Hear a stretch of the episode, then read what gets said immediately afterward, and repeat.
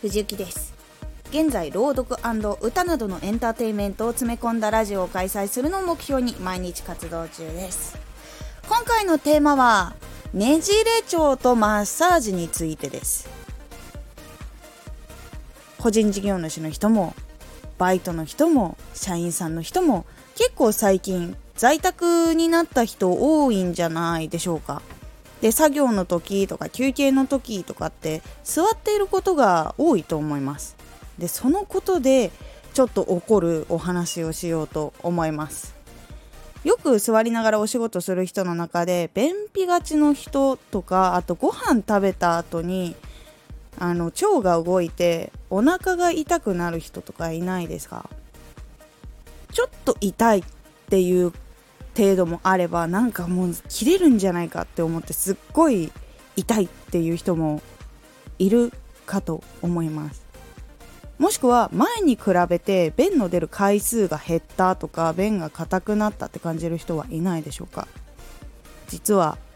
私は配信活動とか YouTube それ以外の活動中に結構これに悩まされてきましたこれめちゃくちゃ本当にね痛くてしんどいんだけどそれでも生放送中喋んなきゃいけないしみたいなことがあって結構本当にこれは悩まされております今も。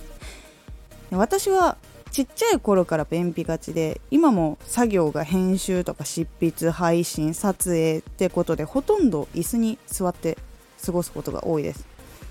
そのことで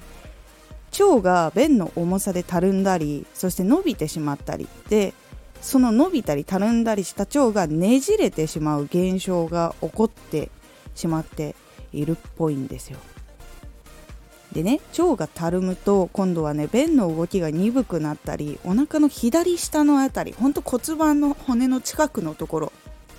ここ曲がってるんだけどそこが狭くなってしまってさらに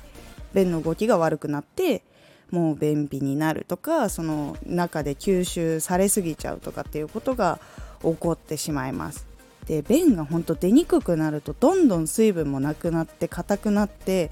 で狭いね腸の中で進んでいくから硬くなるとやっぱ傷もつけやすいから痛くなるんですよ。でほんとね出す時にめちゃくちゃ硬くなったんだけどすごい痛くなってそれを1回出してでそのまま今度は途中からは便が柔らかくなってなんじゃこりゃみたいな感じになる人もいると思います。なんならね腸が動いてさらに痛いっていうことになっている人もいるかと思います。なのでストレッチしたりほんと作業とかで長く座ってるなっていう人は軽い運動したりすること結構大事です。他にもねねじれ腸に効く運動とかマッサージもあってこちらご紹介したいと思います。まず軽い運動については私がやってるのは肩幅ほどに足を開いて両腕を肩の位置まで上げます。もうなんか見た目的にちょっと大の字に近いやつ。そしてそのままゆっくりと体を右にひねってそしてまた正面に戻って今度反対っていう感じにひねります。だいたいね90度ぐらいこうひねって元に戻してっていうのを繰り返します。私はだいたいこれ1分ほど1回1分ほどするようにしてます。1日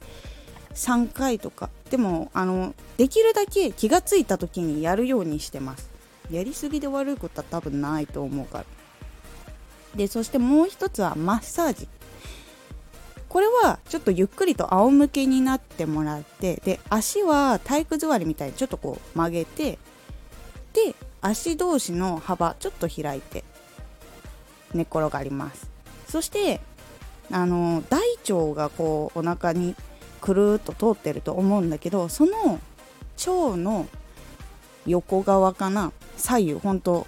右手と左手でそれをこう挟む感じに手を添えて腸をゆするようにお腹を軽く揺らしてあげてください。でこれを腸全体に行うことでねじれてたとか痛みがしんどかったとかあと便秘も結構改善されます。これ結構前から私やっててこのゆするやつ。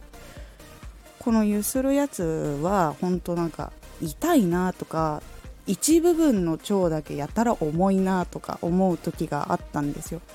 でその時にテレビとかでやってたのを見てそれをやり始めたんですけど結構それが効いております。なのでね是非皆さんもやってみてください。で今回ねじれ腸とマッサージについてお話ししました。結構ね便秘とかね腸内環境を改善するためとかっていうの結構大事だったりします。こう疲れとかあと太っちゃうとかあと疲れ取れきれないとかみたいなのにもつながったりあとは免疫とかにもつながってくるのでまたねこういうお話しする時は今度ドリンクとかについてお話ししようと思います。回のおすすめラジオは藤幸今新しいちょっとアプリを勉強中でピンタレストっていうのがあるんですけどそのピンタレストにたどり着いたお話を載せておきますのでもしピンタレストって何だろうって気になった方ぜひ聞いてみてください。そのピンタレストを使ってブログとかラジオとか YouTube とかを拡散したいとかこう新しい人に見つけてもらいたいっていう人におすすめのアプリらしいので軽くちょっとだけ情報が載っていたりするのでもし気になった方は聞いてみてください。今後ピンタレストについて詳しいことも今マジで勉強中なので載せていこうと思います。では